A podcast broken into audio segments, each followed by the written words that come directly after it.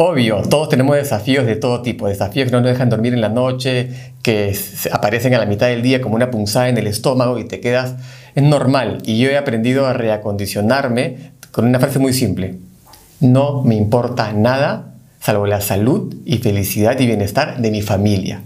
Y punto. Eso me pone en perspectiva todo al toque. Los desafíos grandes, importantes, de, trabajo, familiares, de negocios, lo que fuera, están ahí. Son importantes, pero no son el fin del mundo. El fin del mundo sería esto. Y cuando cambio ese relativismo, o sea, pongo el lugar, las cosas en el lugar que deberían estar, me hace encarar mis desafíos cotidianos de una manera más calma, tranquila y con un espacio mental diferente para poder solucionarlos, porque sé que son importantes, pero no es el fin del mundo, y eso lo cambia todo, ¿ok? Espero que lo puedas aplicar. Un abrazo grande.